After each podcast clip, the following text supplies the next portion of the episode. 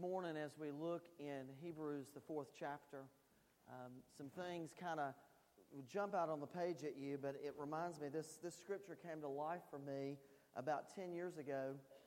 I had the opportunity, well, we were in Louisiana at the time, and uh, one of the church members there had bought a motorcycle. And uh, it was uh, what I consider his midlife cross, crisis. He had bought a lot of things uh, that year prior, but one of the things he bought was this nice uh, nice, nice motorcycle. And so after church one Sunday, we'd gone over to eat at their home, and he said, Would you like to take a ride on the motorcycle? And I'm like, Sure, why not? And so uh, Louisiana did not have a helmet law at the time. Uh, and he didn't have a helmet, which, uh, duh, shouldn't have gotten on. Uh, but uh, so I decided to ride with him, and so I, you know, put me on the back of the bike. And it had been, gosh, it had been almost, I would say, 30 years since I've been on a motorcycle so to speak. And so um, we, we get out on uh, out of the neighborhood, which the it's 20 miles per hour in the neighborhood, and we get out on a boulevard that is 45. Okay, 45 miles an hour, and you know he's trucking along. And then we get on Highway 90. Uh, and Highway 90 is uh, kind of a, a, dual lane road, but uh, speed limit is like 55. Well, he got it up to 90. Okay? And I, like I am petrified uh, I mean, I, I don't even know how to describe it. No helmet. Uh, it, it's all a blur. All I remember is we, he asked me, you know, we came to a stoplight. And he says, Where do you want to go? I'm like, let, let, let, let, Let's go back towards where we came. And I said, Let's, go back through Willowdale, which was a residential area, 20 miles an hour. I'm thinking, I'm not going to let him know that I'm terrified. And so, as if he couldn't tell already. And so we go back, and so 20 miles an hour, and we're going like 65 through that. Uh, 65 through that residential area. I'm thinking, if a child comes out in front of me or if a deer comes out here in the middle of it, we're, gonna, we're just going to plow right through him. 90 miles an hour is what we got up to. So when we parked the bike at his house, um, evidently I was such in shock, he had to peel me off of him, okay? Uh, as a matter of fact, as he were here today, he would say, he would say to you today, he said, that is the closest any man has been in my space in my entire life. And I have to tell you, I have never held on to someone as much as I held on to him in that moment. And it actually, listen, when you look at this passage of scripture, it's exactly the prescription that you and I need to have when it comes to our faith. Basically, that you and I need to first and foremost hold on tight. If you look in verse 14 of the passage, since we have a great high priest who has ascended into heaven, Jesus the Son of God, let us hold firmly to the faith we profess. Now, notice it does not say hold firmly to the faith that you've inherited. Okay? Because here's the thing we don't inherit faith. Faith is a conscious decision on our part to trust in something or someone. For instance, and for some of us, it kind of becomes automatic in the sense of it becomes habitual to our lives. Uh, but the, faith is not automatic in, in general because we have to make a decision to place our trust. And so each one of you, and maybe I've, I've used this illustration before, but each one of you, as you came in here, you're kind of an autopilot. You didn't go up to the pew or go up to the chair that you're sitting in and say, you know, can I trust you that you're going to hold me up? No, you just sat your bottom down and you had faith. Now, it's not something that you exercise that sin. It's kind of second nature because you're accustomed to observing what a chair is or what a pew does. And you know that for all practical purposes, I mean, even though you might have put your hand uh, once or twice or three times in the cookie jar this week, for all, all propensity uh, aside, it, it's going to hold you up. Even if you gained a couple pounds this week, it's going to be able to sustain you. The faith that is mentioned here in Hebrews is a faith that you and I must hold on tight. It's the faith that we profess. Not a faith that was given to us by coming to church or kind of infused into our being by our parents or our grandparents or whatever it might be. It is a faith that we profess, that we hold fast to. It is a faith that has occurred or we have experienced. And so, the, you know, how do you, how do you know that it's real? Well, I would say this the validity of our faith uh, the, at, the, at the basic substance of what it is. The validity of our faith is our faith's ability to hold up against everything that we face. If you have a, a faith that shatters when life storms come in, then that's not a faith worth holding on to. A faith worth holding on to, the faith that you and I need to be professing, is a faith that's going to weather any and every storm any and every event, any and every transaction, any and every experience that you and I might face. And what you will find out is that as we journey in life, life tends to polish and correct our beliefs and what we profess. Uh, for uh, as, as we experience the storms in our journey. And so, as those storms come, we might tweak this, or the Lord might tweak that. And so, uh, consequently, uh, uh, for the most part, I would say that if you accepted Christ uh, 20 years ago, that your faith, for the most part, has transitioned in that 20 years. You've gotten more mature in your faith, and some of the things that you held dear, uh, dear to, and some of the things that you thought were absolutely essential, now may not be the essential things. The things that you were willing to, to, to stand up and oppose, the things that you were dogmatic about 20 years ago, or 30 years ago, or even 10 years ago, may not be the very things that you're dogmatic about today. Because as you and I journey in our faith, in our struggle with God and in our commitment to God and in our wrestling with God and getting our hands and our minds and our hearts around what it means to follow Him, we're told to hold firmly to that faith that we profess. So the question is for us what is the faith that we profess? Uh, when you think about it, what, what are the basic tenets of the faith that you and I would profess. I mean, I think all of us would say that the very central, uh, central uh, belief to our faith is that Jesus Christ is the Son of God, and through him, anyone has the ability to have life as long as they commit and pursue him. That would be kind of fundamental to our faith, so to speak. But what else embodies the faith that we profess. We need to think about those things. We need to think about what we consider the most important things to our faith. What are the, the most important tenets of our faith? And we need to make sure that the things that we think are important are the things that matter to the heart of God. They're the things that are outlined in Scripture. And what, what you will realize is uh, a lot of times the things that we think are important are not always the very things that God thinks are important.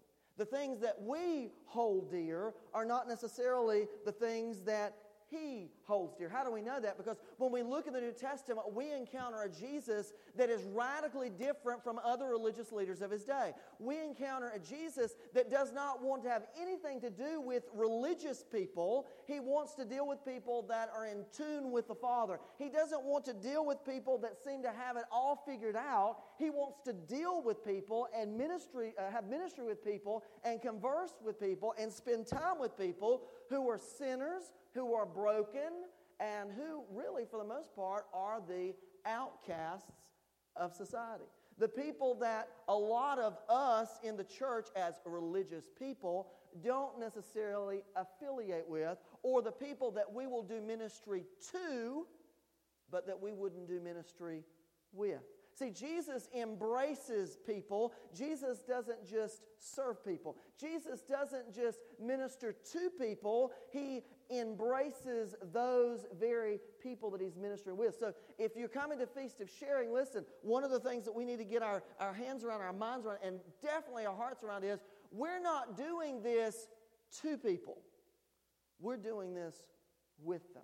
We're embracing people not so that we can say we've embraced them. We're embracing people because the gospel, fundamental to our faith that we profess, says that we need to care for those who are hungry. We need to care for those who are thirsty. We need to care for orphans and widows and anyone else in the stream of consciousness that God brings to the forefront of our minds, uh, uh, that God brings to the forefront of our place so that we can see that if there's someone that has needs, we have an obligation to attempt to meet those needs. What is or what embodies the faith that we profess? You and I need to hold on tight to the substance of that faith.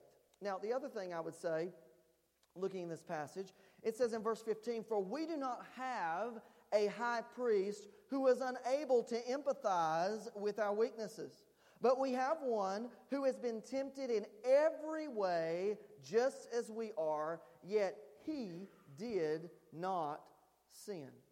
What does that communicate to us? I think it communicates an essential point of our faith or it needs to be a central point of our faith, and that is this reality that Christ knows our journey. You see, we have the ability, when someone asks us about our journey, there are situations, there are stories, there are things that make up our journey that we might omit.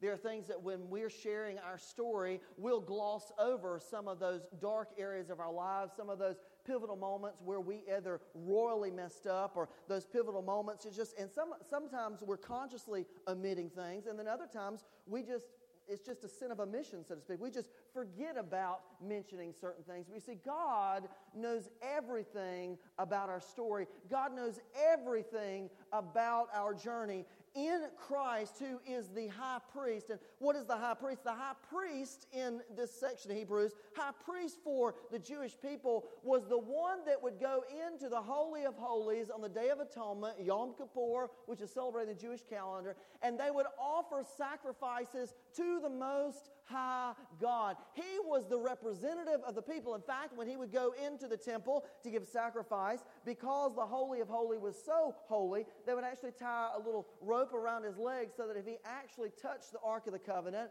or he encountered the presence of God and he was to die, they could pull him out of the Holy of Holies so that they who were impure had not gone through the rituals of being made pure would uh, they, they, would not uh, they would not corrupt uh, the holy, the holiest part of the temple. So this high priest, this image, is the one who is an intercessor. This high priest is one who goes on behalf of others and lays down before the others or for the others, for the sake of the others, the sacrifice. So in Jesus Christ, we have the ultimate high priest at our disposal. This high priest, however, is not so religious and so haughty and so pompous and so removed from the wickedness, depravity, or so removed from the commoner of the day that he can't identify with those he's sacrificing for. No, this high priest, the person of Jesus Christ, in verse 15, says, He is not unable to empathize with our weaknesses, but we have one in Him who has been tempted in every way just as we are, yet He did not sin. So the next time you are thinking to yourself, well, you know what? I'm not perfect. And so, you know, and you kind of use that. I don't know if you've ever used that as an excuse for whatever course of action or behavior you're going to do. Uh, but a lot of times in my own psyche, you know, maybe I'm weird, but I think to myself, well, you know, I'm only human. How many of you have ever thought to that to yourself? I'm just human. Okay? Yeah, we, we've said that to ourselves. And in a way, it is our mind's attempt, our fleshly attempt to get out of our predicament or to explain away our fallen nature so that we don't have culpability or responsibility for the decision or the statement that we're going to make. The reality is, though, that that doesn't work. Because you and I, as we are tempted and as, you know, we, we can say, well, I just, I wish I could be, I, I, you know, if I was Jesus, I wouldn't have to deal with this. Well, no. Because, well, you see, when we confess or we make the statement that I'm merely human, that's not really saying anything because Jesus was human. Listen, to be a sinner is not to be human. Because if we believe to be human is to be a sinner, then we've got a big problem when it comes to explaining Jesus because we believe he was without sin. So, therefore, a qualification of being human doesn't mean that we're a sinner. It does not imply that we are sinners. What it means is that you and I, who is not a perfect human being, have the propensity, we are drawn to sin and we are tempted. The sin is not the temptation. You can be, listen, you can be tempted to do a lot of things. Sin is not being tempted because, as we find in Hebrews chapter 4, Jesus was tempted. In fact, it goes on to say that Jesus was tempted in every way, just as you are. So let's unpack that a little bit. You know, it's not, a lot of times we, we gloss over the scripture. Jesus was tempted in every way. Let that, let that set in. Jesus was tempted in every way. So as you think about your own story and your own journey, gentlemen, when you've lusted after someone or you're tempted to lust, Jesus was tempted in every way. When you're tempted to cheat somebody by not reporting something that you should be reporting on your taxes. Jesus was tempted in every way. In every way imaginable, you will never be able, based on Scripture, and I believe it is the truth, it doesn't contain the truth, it is the truth. When it says that Jesus was tempted in every way, that means that there is no way in which you or, or, or, no way that we are going to be tempted that Jesus has not been tempted. And yet the Bible goes at great length to say, though he was tempted, he did not sin. The difference between you and me and Jesus is the fact that we are sinners and he is not. But in his priesthood, in his work, he is able to empathize with our weakness. We have one who has been tempted in every way, just as we are, yet he did not sin. What does that say to us? It means ultimately Christ knows our journey. And listen, Christ knows our journey. It does not mean that the knowledge is merely about what we do or what we have the potential to do. Christ knows our journey. He, does just, he doesn't just have knowledge of us, he has knowledge of what it means to be a man, to take on flesh, and to be tempted in every way under the universe. And yet, he chose not to sin, even though he experienced temptation. What does that mean for you and me? It means that in this high priest, he identifies with us. It means that we identify with him. In our depravity, listen, listen, our identification with Christ is not in the greatness of our humanity. Our identity in Christ is found in the lowliness of what it means to be tempted. Our identity with Christ, listen, it is in our worst day that Christ shows up in the most amazing way. Because through his amazing grace that we've sung about today, grace enables us to continue on the journey. Grace enables us not to be defined by past mistakes. Grace enables us to do what I talked about last week letting go what is behind, straining towards what is ahead, press on toward the goal which Christ Jesus has planned for you and me. Christ knows our journey. Christ knows every nook and cranny, every way that you and I have been tempted, every form of everything. And yet, yet, He does not hang His head in shame of us, but He hung His head and His body as a sacrifice for our mistakes and our sinfulness. In Christ, we find someone who knows our journey more than anyone else. He's not a high priest who is detached from our experience. He is the high priest who has experienced all of what you and I can experience. Then, verse 16. Let us then, because of what has been laid out before, approach God's throne of grace with confidence so that we may receive mercy and find grace to help us in our time of need. Verse 16 gives an innate quality of what God is. I want you to notice of what his throne is described as. It does not say, as, as some would want to rant and rave about in verse 16, it does not say, let us then approach God's throne of judgment with confidence. It says, let us then approach God's throne of grace. Is that not beautiful? I want you to think about that. We don't approach the throne of God and that throne being judgment. We approach God's throne of grace with confidence so that we may receive mercy and? So that we may receive mercy and find grace to help us in our time of need. As religious people, we're very good at dispensing judgment and wrath of God. We're not good. Now, we'll talk about grace, but what I want you to understand is His throne is a throne of grace. His presence is a presence of grace. His presence is a presence of love. Judgment does not make me want to draw near to God. Listen, I sat for years under preaching and under a ministry that was wrath, wrath, wrath, wrath, wrath, wrath, wrath. And I don't want to diminish the fact that there is the wrath of God. But for every dimension that we want to explore the wrath of God, I can share with you 10 stories about how God was gracious to people.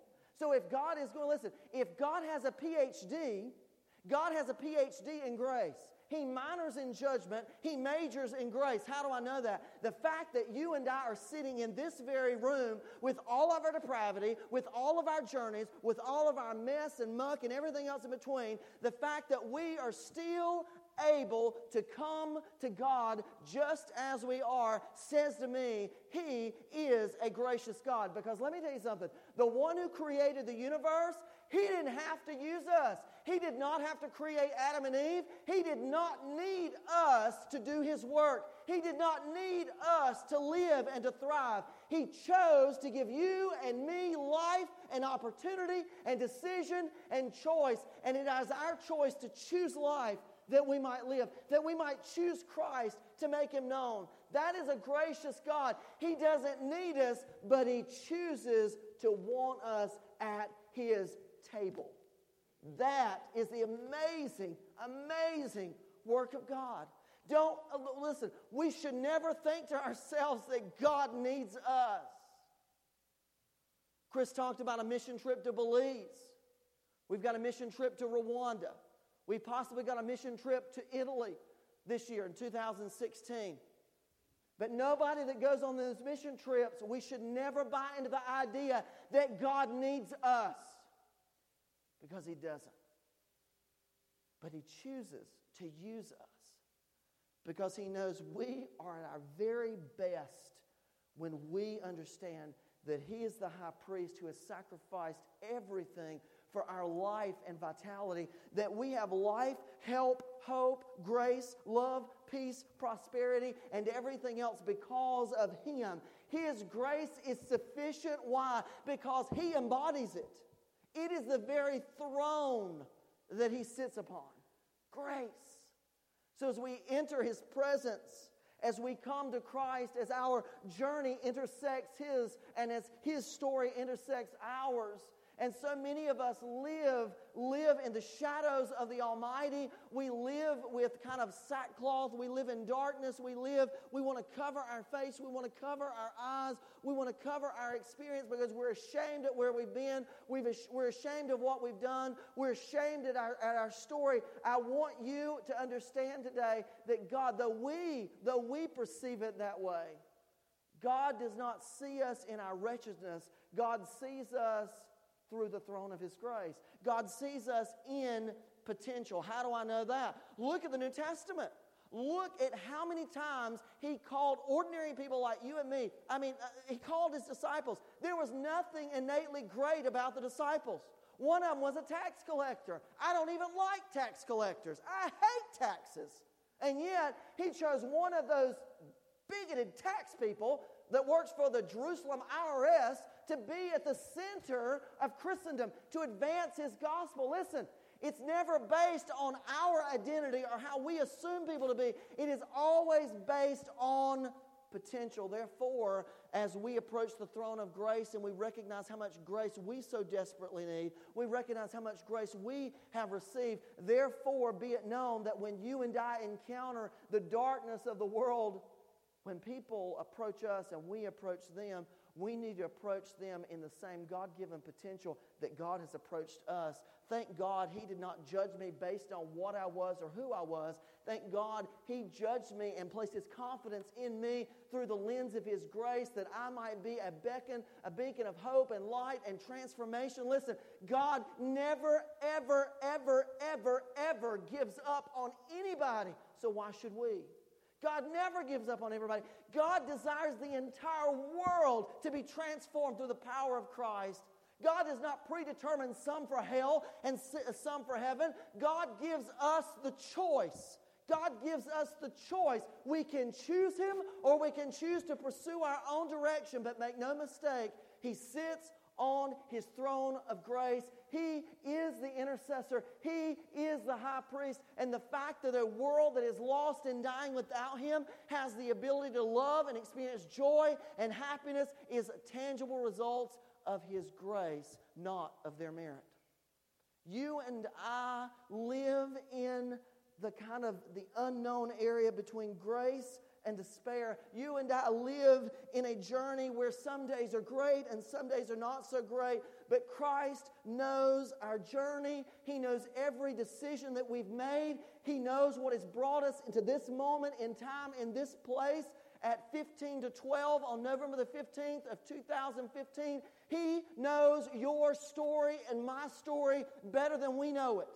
And yet, still, though He knows all the things that we would like to forget about, He knows all the things that we're not even have knowledge of that were wrong, He still chooses, chooses to love us and still chooses to bestow His grace upon us, choosing to give us opportunity. He didn't have to do it this way. God is not defined by our hopes and our dreams. His will is not changed by necessarily our desires.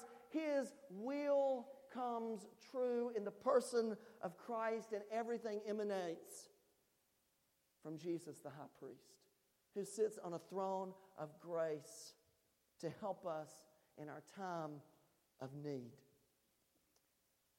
So, what does verse 16 tell us? Let us approach God's throne of grace with confidence so that may, we may receive mercy and find grace to help us on our time of need. Isn't that, isn't that kind of an interesting word? Approach God's throne.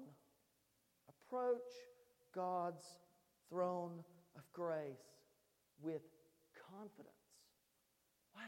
You know, I would think if I was writing, I would think, gosh, I would approach God's throne of grace in humility.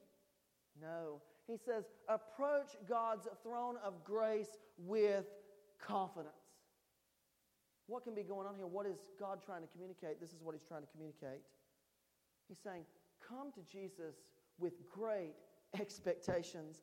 Come with confidence. Come with the knowledge that you are going to exceedingly go beyond what you ever asked, imagined, or dreamed. That when you and I approach the creator of the universe, when we approach Christ, who is the high priest, hold on tight, get ready, because when this roller coaster takes off, it's going to take us to an unknown, non predetermined destination. And we're not just there for the ride, we're there for the duration of the journey.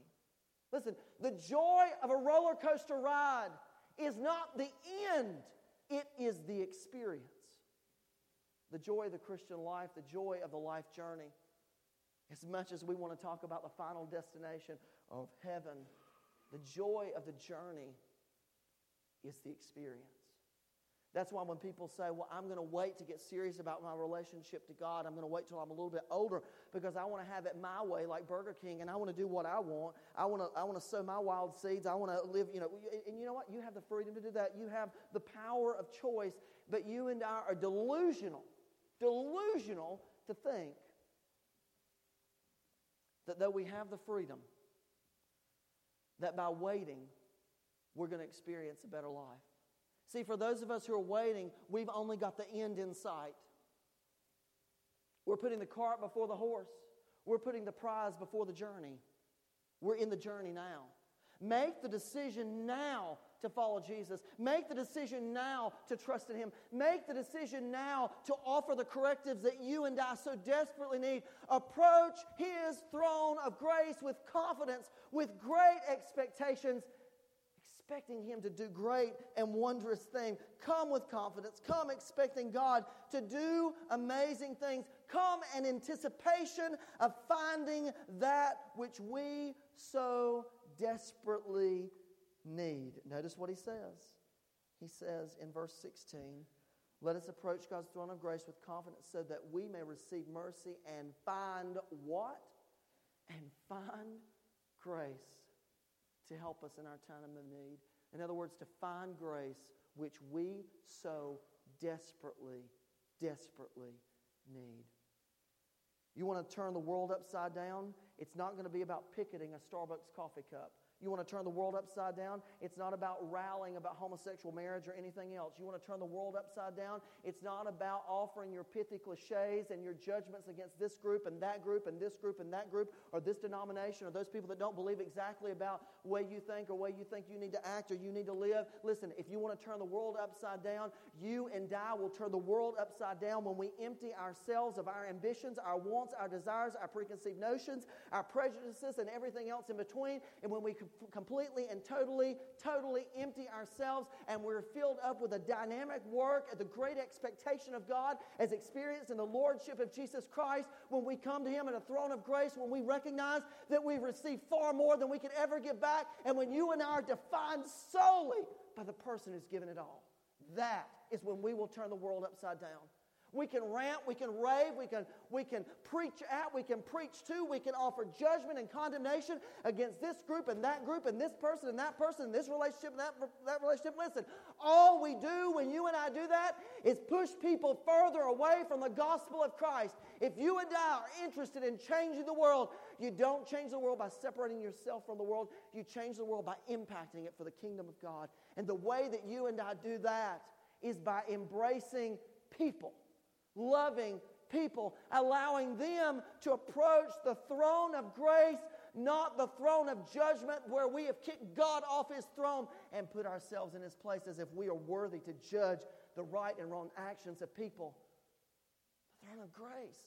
The throne of grace that Jesus, Jesus Christ sits on. Have great anticipation, have great expectation. Come with an anticipation of finding that which you and I and the rest of the world so desperately, desperately needs. In short, when it comes to grace, we need to expect it, we need to find it, and we need to be sustained by it. Will you pray with me? God, as we come into this time of invitation, in which collectively our experiences and our journeys coalesce in this moment. And as we think about our beliefs and our confidence about how we should hold tight to that which we profess, as we think about the fact that you know and identify in our journey, as we think about that we need to come to you with great expectations.